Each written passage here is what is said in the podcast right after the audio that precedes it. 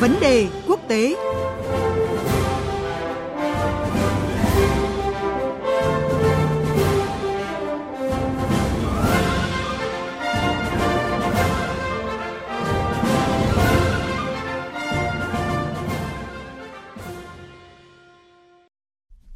Thưa quý vị và các bạn, lãnh đạo hai nước Pháp và Đức vừa ký kết bản hiệp ước hữu nghị mới, bổ sung và hoàn thiện cho hiệp ước hòa giải sau chiến tranh ký kết năm 1963. Việc ký kết hiệp ước hợp tác này là sự kiện quan trọng khẳng định quan hệ hữu nghị, đồng minh thân cận giữa Pháp và Đức, hai quốc gia đầu tàu của Liên minh châu Âu EU. Đồng thời, hiệp ước này cũng có những nội dung nhằm gắn kết và bảo vệ châu Âu trước tình hình mới. Và để phân tích rõ hơn về nội dung này thì mời quý vị và các bạn cùng theo dõi cuộc trao đổi của biên tập viên Thanh Huyền với phóng viên Quỳnh Điệp, cơ quan thường trú Đài Tiếng Nói Việt Nam tại Pháp ngay sau đây. À, thưa anh Huỳnh Điệp ạ, được biết là trong hiệp ước mới vừa được lãnh đạo hai nước Pháp và Đức ký kết thì hai bên cam kết là sẽ tăng cường hợp tác về an ninh quốc phòng cũng như là về kinh tế. À, vậy thì cụ thể cái mục tiêu của kế hoạch này là gì ạ thưa anh? Thực ra thì trong hiệp ước vừa được ký kết tại thành phố El-La-Chapelle của Đức ấy,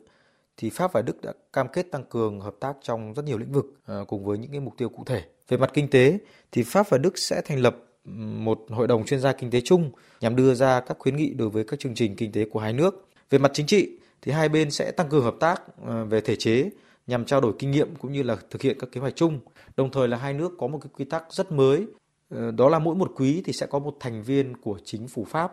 tham gia vào hội đồng bộ trưởng của chính phủ Đức và ngược lại Và có lẽ nội dung mà được quan tâm nhất ờ, chính là việc hợp tác về quốc phòng. Và trong hiệp ước này thì Pháp và Đức đã cam kết là sẽ thông qua một điều khoản về hỗ trợ phòng thủ. Trong trường hợp bị đe dọa an ninh hay tấn công khủng bố thì Pháp và Đức sẽ huy động các phương tiện chung để giải quyết tình hình. Các phương tiện chung này thì sẽ được tổ chức theo mô hình của NATO. Một mục tiêu đặc biệt quan trọng của hợp tác quốc phòng giữa hai nước được cho là nhằm hướng tới xây dựng một ờ, châu Âu đoàn kết và tự chủ chiến lược, giảm dần sự phụ thuộc vào Mỹ và NATO. Chúng ta đã biết là trong số các quốc gia EU thì nếu như không tính Anh thì chỉ có Pháp và Đức là hai quốc gia có quân đội đủ mạnh để đảm bảo an ninh của cả trong và ngoài lãnh thổ. Và rõ ràng là sự củng cố quan hệ đồng minh giữa hai nước, đặc biệt là hợp tác về an ninh quốc phòng là bước đi cần thiết của Pháp và Đức nhằm đưa châu Âu thoát dần khỏi sự phụ thuộc vào Mỹ và NATO. Vâng, việc à, chủ nghĩa dân túy đang nổi lên hay là cái sự kiện Anh rời khỏi ngôi nhà chung EU thì đang thách thức các giá trị cốt lõi của à, khối này. Và trong cái bối cảnh như vậy thì mối liên kết bền chặt giữa Pháp và Đức thì được kỳ vọng là sẽ trở thành trụ cột giúp cho EU vững chãi hơn trước các cơn sóng gió. À, vậy thì giới học giả châu Âu nhìn nhận khía cạnh này như thế nào ạ thưa anh? Hiệp ước El vừa rồi nhằm mục đích là tăng cường tình đoàn kết của hai nước để có thể đối mặt với nhiều vấn đề khó khăn trong nội bộ của EU hiện nay. Các nhà phân tích châu Âu cho rằng là đã từ lâu, cái quan hệ thân thiết giữa Pháp và Đức đã trở thành động lực phát triển của EU. Hiệp ước Elysee được ký kết năm 63 là đã đánh dấu sự xuất hiện của bộ đôi Pháp Đức trong lòng châu Âu. Đến năm 1970 thì sự đồng thuận giữa hai nước này đã giúp thành lập những thể chế đặc biệt quan trọng của EU như là Hội đồng châu Âu hay là hệ thống đồng tiền của châu Âu. Sau đó thì Pháp và Đức cũng là trụ cột quan trọng trong việc thiết lập thỏa thuận Schengen hình thành ờ, giúp hình thành không gian Schengen và một loạt các hiệp ước và lực lượng của EU ờ, như là hiệp ước Maastricht, lực lượng ờ, phản ứng nhanh châu Âu hay là hiệp hội truyền hình châu Âu. Trong nhiều năm qua thì cũng có những thời điểm là Pháp và Đức có những bất đồng xung quanh những chính sách chung của châu Âu, chẳng hạn như là trong cuộc khủng hoảng khu vực đồng tiền chung châu Âu. Tuy nhiên chúng ta cũng đã thấy là các bất đồng này thì đã nhanh chóng được gạt bỏ vì trách nhiệm của hai nước này đối với tương lai của EU. Và về cơ bản thì trong bối cảnh hiện nay,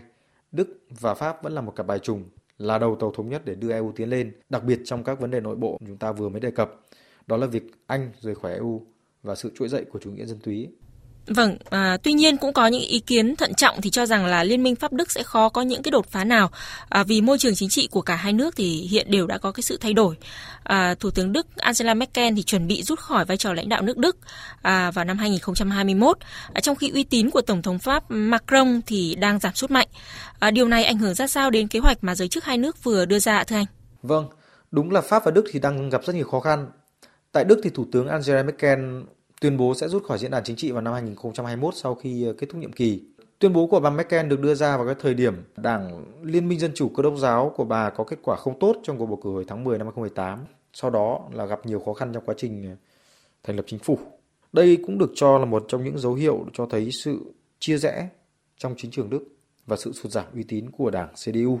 Nhiều người cho rằng đây sẽ là một thách thức rất lớn của châu Âu nếu như có một nhân vật khác lên thay thế bà Merkel, đặc biệt khi người đó là của một đảng khác mà không phải của CDU. Tại Pháp, Tổng thống Macron cũng đang phải đối mặt với một ờ, cái tình hình hết sức căng thẳng.